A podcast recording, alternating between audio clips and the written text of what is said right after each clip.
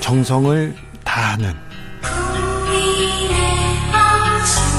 국민의 방송 KBS 주진우 라이브 그냥 그렇다고요.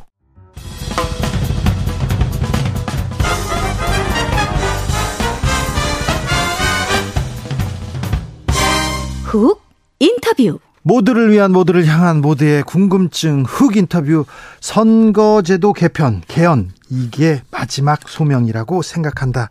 대한민국 정치 개혁을 위해서는 선거제도 개편 개헌 반드시 필요하다. 이렇게 주장한 김진표 국회의장이 있습니다. 3월 중에는 선거제도 개혁하겠다 이렇게 의지를 밝히면서 선거법 개정 논의가 급물살 타고 있는데요. 그런데요. 선거제도 개혁하겠다 역대 정치권에서 얘기하지 않은 사람들이 없어요. 근데 번번이 자초됐습니다. 이번에는 성공해야 되는데 과연 성공적으로 마무리할 수 있을까요? 대한민국 입법부의 수장 김진표 국회의장 직접 모셨습니다. 어서 오십시오. 네, 감사합니다. 네, 의장님 잘 계시죠? 네, 네. 바쁘시죠? 예. 네. 무슨 일로 바쁘십니까, 의장님? 주로 선- 요즘은 선거제 개편에 집중하고 있습니다. 네, 그렇습니까? 자, 정치 개혁해야 됩니다. 네. 정치 개혁을 위해선 선거제도 바꿔야죠. 개혁해야죠. 그렇습니다. 그런데요, 음, 바꿀 수 있을까 모르겠어요. 여야 정치가 사라졌다, 협치가 사라졌다. 음. 여야가 선거제도를 바꾸기 위해서 머리를 맞대고 이렇게 고민할 수 있을까요? 지금 이제 국회의원들이 저 지, 지역에 가보면요. 네. 대부분의 국민들이 하는 말이 꼭 있, 공통된 말이 하나 있습니다. 네. 제발 쓸데없는 싸움 좀 그만해라. 그렇죠. 싸움 좀 그만해야죠. 어. 일해야죠. 근데 이제 싸- 정치라는 게 원래 싸우는 것이 어떻게 보면 당연히 따라오는 거거든요. 네. 그런데 싸우더라도 국민을 위해서 싸워야 하고 그렇죠. 네. 그리고 싸우는 것이 명분이 있어야 되는데 그렇죠. 지금 보면 정치권이 대부분의 싸움이 자기들을 위해서 싸워요. 예. 그게 뭐냐 하면 이제 선거제 때문에 결국 그렇다는 게 전문가들의 분석이고 평가하고 네. 국민들도 그렇게 이제 인식하기 시작하셨는데 네. 지금 선거제도라는 게 253명의 지역구와 47명의 비례대표. 네. 근데 253명의 지역구가 소선거구 제도군요. 네. 한 표만 이기면 당선입니다. 예. 그러니까 수단 방법 안 가리고 어한편 이제 한명한명한 표라도 이기려고 싸우다 보니까 네. 이게 결과는 늘 양대 거대 정당 거대 양대 정당 제도가 만들어지게 되고 예. 그렇게 되면 사표가 최근 네 번의 선거에 따르는 사표가 48.5%나 됩니다. 네. 그러니까 국민이 투표한 거하고 예. 선거의 결과가 안 맞는 거예요. 민심하고 지금 그 정치권하고 이거 달라요. 안 맞는 괴리가. 거죠. 예. 그러니까 이게 시작부터 왜곡이 되니까 예. 정치인들이 국민의 뜻을 존중하는 게 아니라 자기 지지자들만 저- 존중하려고 그래요. 그렇죠. 그러다 보니까 소위 진영 정치, 네. 소위 팬덤 정치의 폐해가 집중적으로 나타나 가지고 네. 에, 여기에 이제 또 5년 단임제 권력 구조하고 결합이 되니까 네. 5년만 버티면 된다. 네. 그러면 여당이나 야당이나 서로 대화 타협하는 것보다는 서로 강렬하게 싸워가지고 자기 지지층 지지만 받으면 된다. 그렇죠. 이러니까 선거가 극한 대립으로 가요, 정치가요. 네. 그래서 이 선거제도 가지고는 우리 정치가 절대로 우리 대한민국을 선진국으로 가는 그런 국정 운영을 할 수가 없다. 그렇죠. 그래서 이제 바꾸자는 건데. 바꿔야죠. 네. 근데- 음. 적대적인 정치 바꿔야죠. 진영 정치도 바꿔야죠. 지역구도 타파해야죠. 네. 승자 독식도 깨야죠. 그렇습니다. 근데 네. 국민들은 다 그러자는데 정치인들 특별히 국회의원들이 어, 알았다 얘기해놓고 또 선거 때만 되면 또 조용히 지나가잖아요. 네. 그런데 이제 그동안은 그랬어요. 네, 그동안 그랬어요. 네, 제가 그 왜 그랬을까를 정치를 한 20년 하면서 네. 제가 관찰하고 느끼고 판단한 거는 어, 선거 제도가요. 네. 어, 여러 가지 대안 중에서 선택하고 그걸 조합을 하- 하는 것인데 네. 굉장히 복잡하고 어렵습니다. 예. 그러니까 국회의원들이 맨날 바쁘다 바쁘다 하니까 이 복잡한 선거제도를 제가 보기에는 지금 선거법 가지고 시험 보면요. 50점 이상 맞을 국회의원이 10%도 안 됩니다. 네. 아, 모르고 지금 지금 국회의원 모릅니다 하고 있어요? 대부분이. 네. 그러니까 어떻게 하냐면 다들 양 정당이 다 지도부에다 위임합니다. 네. 근데 이제 지도부는 맨날 이 극한 대립의 이 정치 구조화에서 매일매일 일어나는 현안 해결하기 바쁘니까 복잡하고 어려운 건 지도부도 모르긴 마찬가지니까 예. 자꾸 뒤로 미루거든요. 네. 그 여태까지 선거 한 한 달 정도 될 때까지도 제대로 협상 한 번 못하고 그냥 미뤄왔어요. 네. 그러다가 선거 때 되면 아이고 이번에 안 되니까 그냥 치르고 다음으로 미룹시다. 이렇게 되는 것이 지금까지 관행이었습니다. 아니 근데 이 양당 양당에 있는 사람들은 그런데 너무 많은 사표를 이렇게 발생하는데 이거 바꿔야 되는데 그런데요 네. 어제도 이상민 행안부 장관 탄핵을 놓고 여야가 크게 충돌했지 않습니까? 네. 싸우기만 하는데 만나지도 않잖아요. 네. 여야가 만나지도 않아요. 대통령과 야당 대표도 만나지도 않고요. 그런데 이게 이렇게 뭐 합의를 볼 수 있을까요? 여기서 어, 정치를 그래서 네. 제가 이번에는 좀 전략을 바꾸자. 어, 그래서 어 4월 10일까지 선거법을 고쳐서 선거구를 획정하도록 국회법에서 의원들이 다 그 합의해서 법을 만들어서 이- 시- 있는데 네. 지금까지 한 번도 지키질 못했어요. 예. 그래서 이번엔 지키는데 어떻게 지키냐. 이런 국회에서 선거법 협상을 하는 기구가 아, 이제 이 정치개혁 특위인데 네. 정치개혁 특위가 여태까지 최종 합의안을 만들려다 보니까 지도부도 못하는 거를 당위들이 하기가 어렵죠. 예. 그러니까 질질 끈기는 마찬가지다 보니까 제대로 논의를 못해서 제가 정개특위에다 요구한 것이 단일안을 만들지 말고 예. 복수안을 할 수 있지 않냐. 여러 안을 내라. 아, 두 개의 안을 만들어라. 네. 그래서 그걸 2월 말까지 만들어라. 네. 그러면 3월 한 달은 이 선거법에 가장 정확하게 알고 투표해야 할 사람이 300명 국회의원이니까 네. 자기 게임의 룰을 만드는 거니까 그 300명이 모두 참여하는 전원위원회에다 회부해서 네. 일주일에 세 번, 네 번 토론해서 내용을 정확하게 알고 토론하고 그러면 300명 중에 200명 정도가 사인하는 합의안을 만들 수 있을 것이다. 네. 그렇게 해서 전략을 바꿨습니다. 네. 다시 말하면 신속하고 집중적으로 논의하고 또 수기민주주의적 요소를 도입해서 하자. 예. 근데 저는 어느 때보다도 가능성이 커졌다고 생각하는 것이 우선 일단 윤석열 대- 대통령이 에, 선거제도 선거제 얘기- 개혁을 저 주장을 했고요. 네. 저도 또 주장을 강하게 하고 있고 예. 그런데다가 국회의원이 무려 150명 가까이가 초당적으로 이제는 이건 고쳐야 된다. 네. 이렇게 하고 있거든요. 네. 그래서 어느 때보다도 그 분위기는 상당히 무르익었다. 그래서 이번에는 꼭 한번 해보고 싶습니다. 연초에 윤석열 대통령이 중대 선거구제 관련해서 언급했습니다. 이 대통령이 생각하는 선거제도 개편은 어, 뭐라고 보십니까? 저는 대통령의 현행 그 승자 독식의 소선거구 제도의 폐해를 지적하시면서 중대선거구를 언급하신 것 같아요. 네. 그런데 중도의 선거구도 또 다른 폐단이 있습니다. 네. 그런데 이제 이것은 종합적으로 고려해야 되는데 네. 우선 이제 선- 이 선거법 협상에서 가장 중요한 것은 현재의 의원 정수 300명을 네. 유지한다고 가정했을 때 네. 지역구 253석 비례대표 47석을 이걸 그대로 놔둘 거냐 네. 아니면 비례대표를 좀 늘릴 거냐 예. 예, 도시와 지방의 또 수도권과 지방의 이 불균형이라든가 특히 지방 소멸의 문제, 영호남의 대립의 문제 뭐 이런 등등을 해결해 내려면 비례대표를 좀 늘리는 것이 좋은데 네. 다만 비례대표를 지금처럼 정당에다만 맡겨가지고 정당에서 정한 순서대로 국민들은 정당에다 투표하는 걸로 끝내서는 안 된다고 하는 것이 이제 지배적인 의견이고 국민들이 각 정당이 추천한 후보를 소위 선호 투표를 해서 순위를 정해서 뽑자. 네. 그렇게 하면은 에, 비례대표에 좀 더 다양한 역량을 가진 분들이 전문성을 가진 분들이 들어올 것이고 그 비례대표를 늘- 늘리는 방법으로 이 현행 선거제를 개선하자 이런 주장이 많습니다. 그럴 때 그럼 300명을 유지하면서 비례대표를 늘리려면 네. 천상 지역구를 줄여야 되지 않겠습니까? 네. 지역구를 줄이는 방법의 대표적인 것이 중대형 선거구제도입니다. 네. 근데 이렇게 되면 전국을 똑같이 중대형 선거구로 하게 되면 농촌 지역은 현재도 네 개 정도의 군이 한 선거구로 돼 있는 게 일반적 아닙니까? 예. 그런데 이게 여, 여섯 개, 여덟 개가 한 선거구가 되지 않겠습니까? 네. 지역. 그렇게 되면 그게 무슨 대표성이 있느냐 하는 네. 문제 때문에 농촌은 현행대로 소선거구로 하고 네. 도시는 중대형 선거구로 하면 어떠냐 해서 도농 복합형 선거제도 이런 것들이 함께 논의되고 있습니다. 네.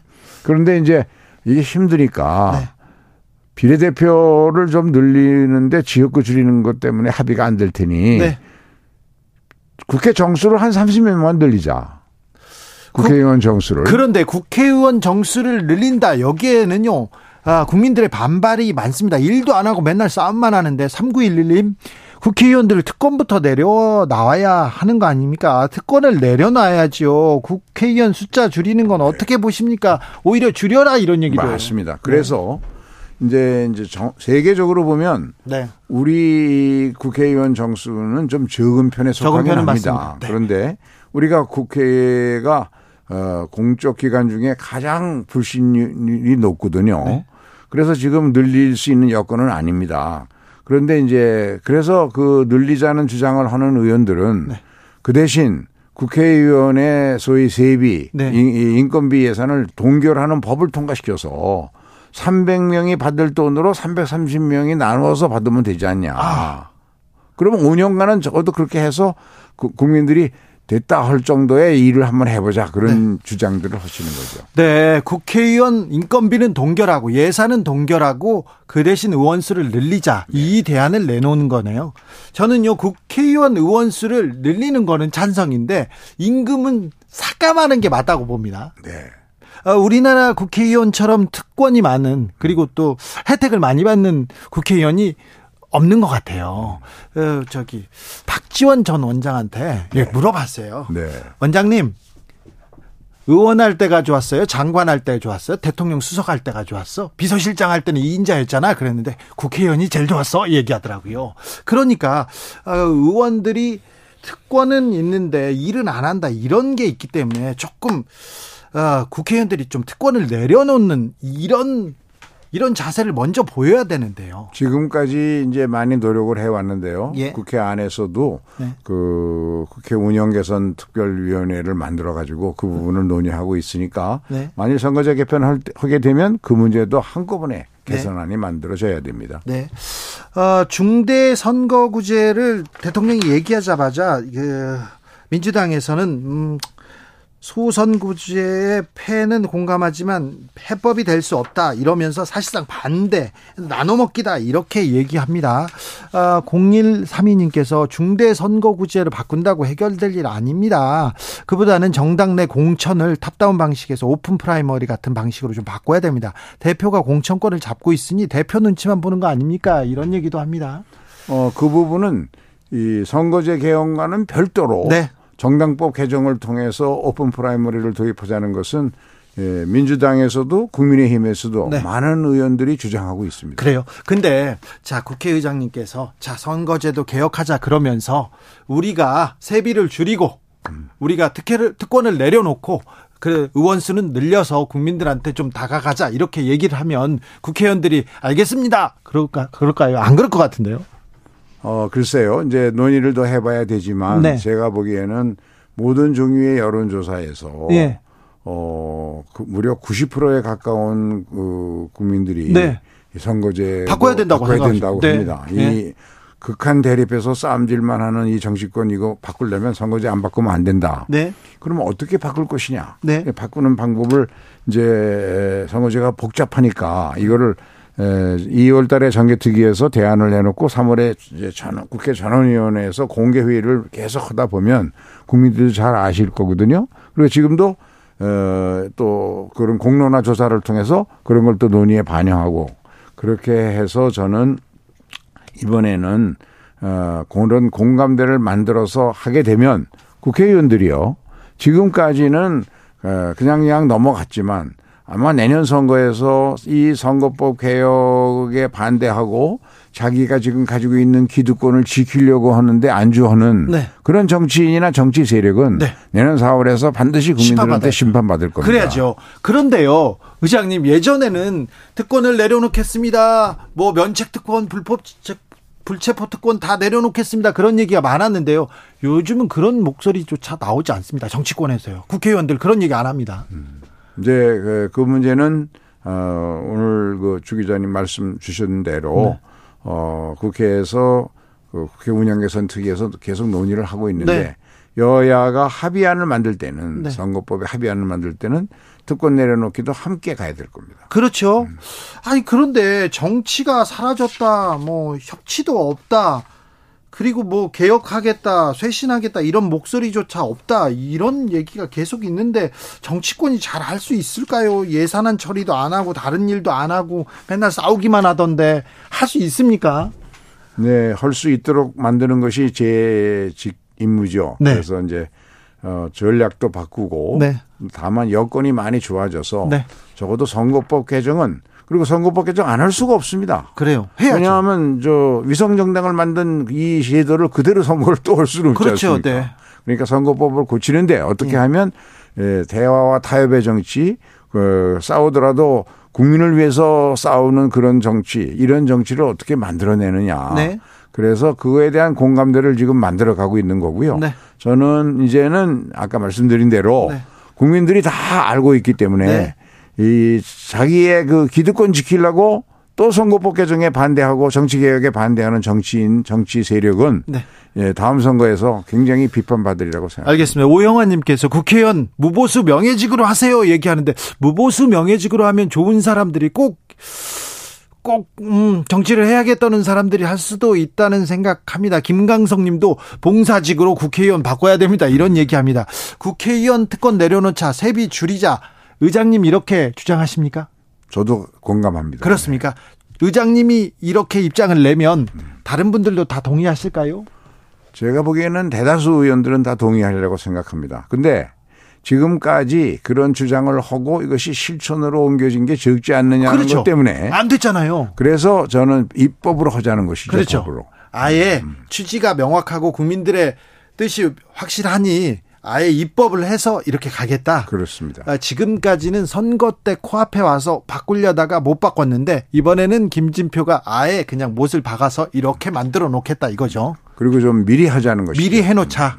그래서 아, 거스를 수 없게. 음, 네. 그게 작전이군요. 네, 알겠습니다. 그런데요, 음, 이상호님께서 결국 일본처럼 내각제로 가려는 거 아닙니까? 이렇게 물어봅니다. 내각제는 야, 모든 종류의 여론조사를 해보면 어, 국민들이 동일하지 않으세요. 그래요. 두 가지 이유가 있다고 봅니다. 하나는 어, 37년 전에 만든 현행 헌법이 네. 그 독재 정권에 저항해서 우리나라의 대통령을 내 손으로 뽑는다는 그런 국민적 자긍심을 만족시켜준 측면이 있거든요. 네. 그리- 그게 이제 한 가지 이유고 또 하나는 국회에 대한 불신이 워낙 높지 않습니까? 네. 그래서 현재로서는 의원내각제는 그 일부 전문가, 네. 아, 일부 정치학자들이나 일- 에, 정치 일부 정치인들 전문가들을 제외하고는 이건 실현 불가능하다. 예. 그래서 저는 어 이제 이 4년 중임제 정도, 5년 단임제가 갖고 있는 피해가 너무 크게 나타나니까 예. 대통령제를 하되 4년 중임제로 가는데 우리 대통령제도가 갖고 있는 가장 큰 문제는 세계에서 유례가 없을 정도로 권한이 대통령에게 집중되어 강력해요. 있거든요. 네. 이거를 행정부 안에서도 총리를 통해서 견제와 균형이 들어가게 하고 예. 그러기 위해서는 총리를 뽑을 때 지금처럼 대통령이 100% 권한을 행사하지 말고 네. 국회가 두 명을 추천해서 대통령이 선택한다든지 아니면 거꾸로 대통령이 두 명을 추천해서 국회가 선, 선출한다든지 이렇게 하면 총리가 지금까지의 총리들과는 달리 법에 규정된 자기 권한을 행사하지 않겠습니까? 네.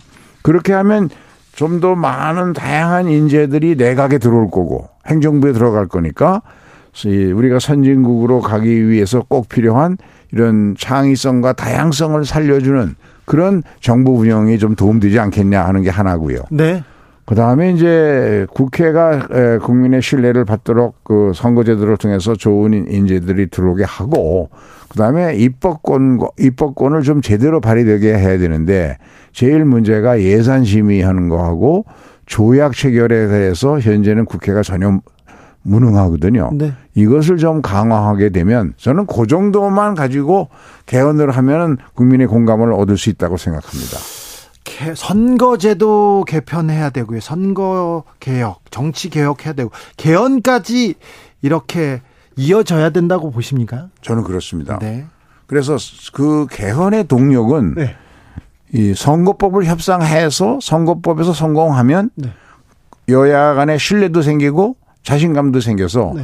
개헌을 할 수 있는데 다만 여기서 중요한 거는 역대 의장들이 다 개헌을 추진했는데 안 된 것은 네. 또 문재인 대통령은 개헌안까지 발의하지 않았습니까? 근데 노무현 대통령도 그랬고요. 그렇습니다. 그런데 안 된 것은 제가 보기에는 너무 많은 것을 헐려다 보니까 안 됐습니다. 예. 물론 노무현 대통령은 다, 어, 원포인트 네. 개헌도 주장했었는데 그때 정치 세력 간의 이해관계 때문에 안 됐는데요. 그때는 선거가 너무 가까워서 어려움이 있었습니다. 예. 그래 이제는 어, 다음 대통령 선거가 좀 길고 하기 때문에 지금 선거법 협상에 성공하면 네. 그거를 가지고 어 최소 개헌 전략으로 가자. 네. 그러니까 조금이라도 하자. 네. 바꾸자. 아까, 아까 말씀드린 4년 중임제하고 네.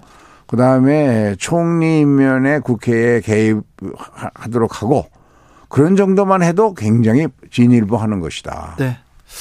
아, 국회의원들의 특권, 국회의원들한테는 불만이 많은 것 같아요. 김, 신금, 근섭님께서는 일단 삼선 하면 한 번은 쉽시다. 이렇게 하는데 우리나라 국회의원들 너무 오래 해요. 이렇게 얘기하는 분들도 있습니다. 그런데, 어, 아까 그 준연동형 비례대표제 위성정당 제도 이거, 이거는 바꿔야 되는데 이거는 어떻게 바꿔야 됩니까? 다, 이제 다양한 방법이 있는데요. 네. 어, 그 2019년 선거 때 이, 이 실패했던 이유가 네. 예, 우리 그 위성 정당을 만들어낸 이유가 여러 가지 있지만 너무 어, 시간에 밀리니까 네. 어떤 선거법을 고칠 때는 그 각 정당이 좀 시뮬레이션도 해봐야 되거든요. 네. 그런데 그런 것들을 충분히 안 해봤어요, 안 다. 해보고 어. 하다 보니까 이제 그렇게 됐는데 이렇게 무슨 일을 일을 어, 너무 덤벙덤벙해서는 안 되고 예. 좀 치밀하게 해서 어, 하면은 위성 정당은 막을 수 있도록 이번에 어떤 형태로든 선거법은 고쳐줄 겁니다. 다양한 방법이 있습니다.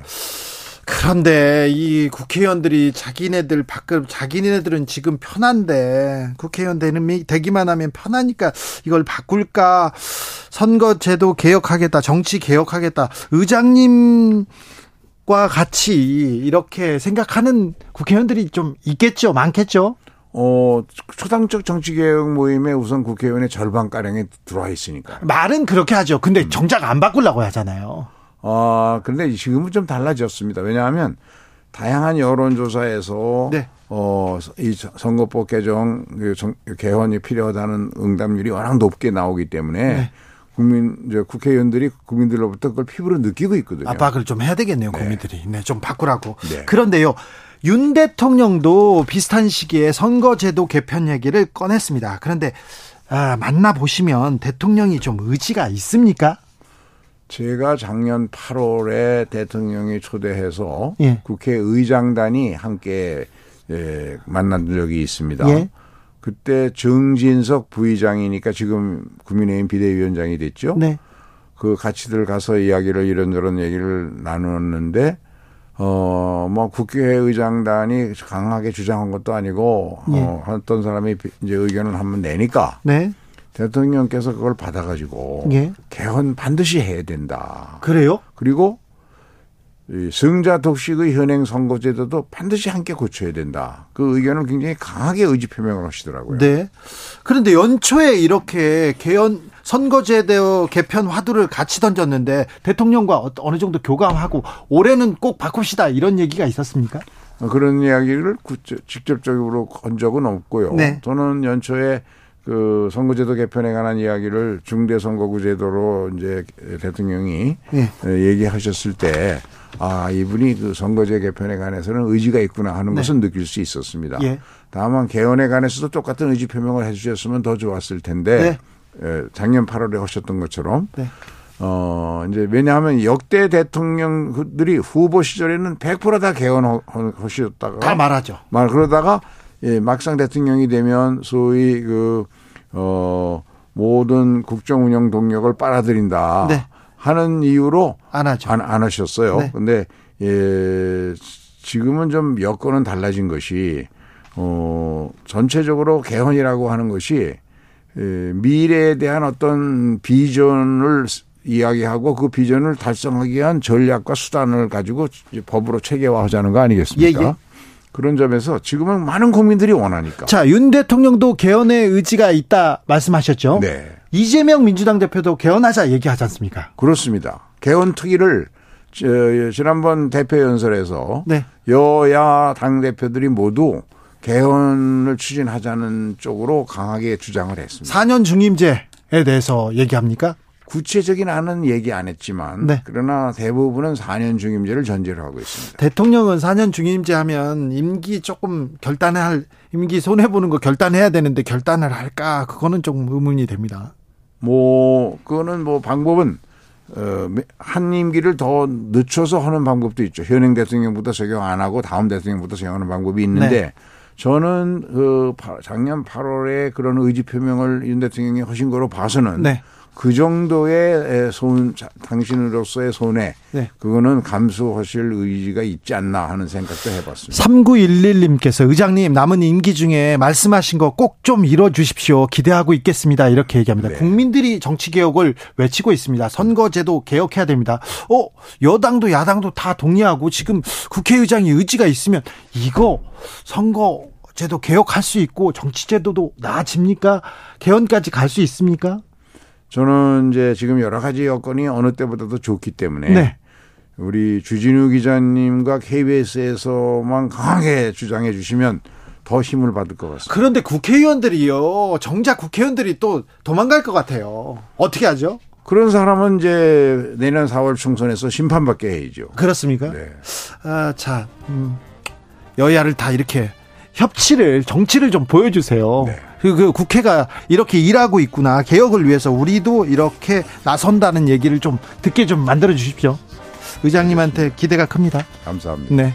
고생이 많으신데 더 고기- 고생해 주세요. 감사합니다. 네. 네. 김진표 국회의장과 말씀 나눴습니다.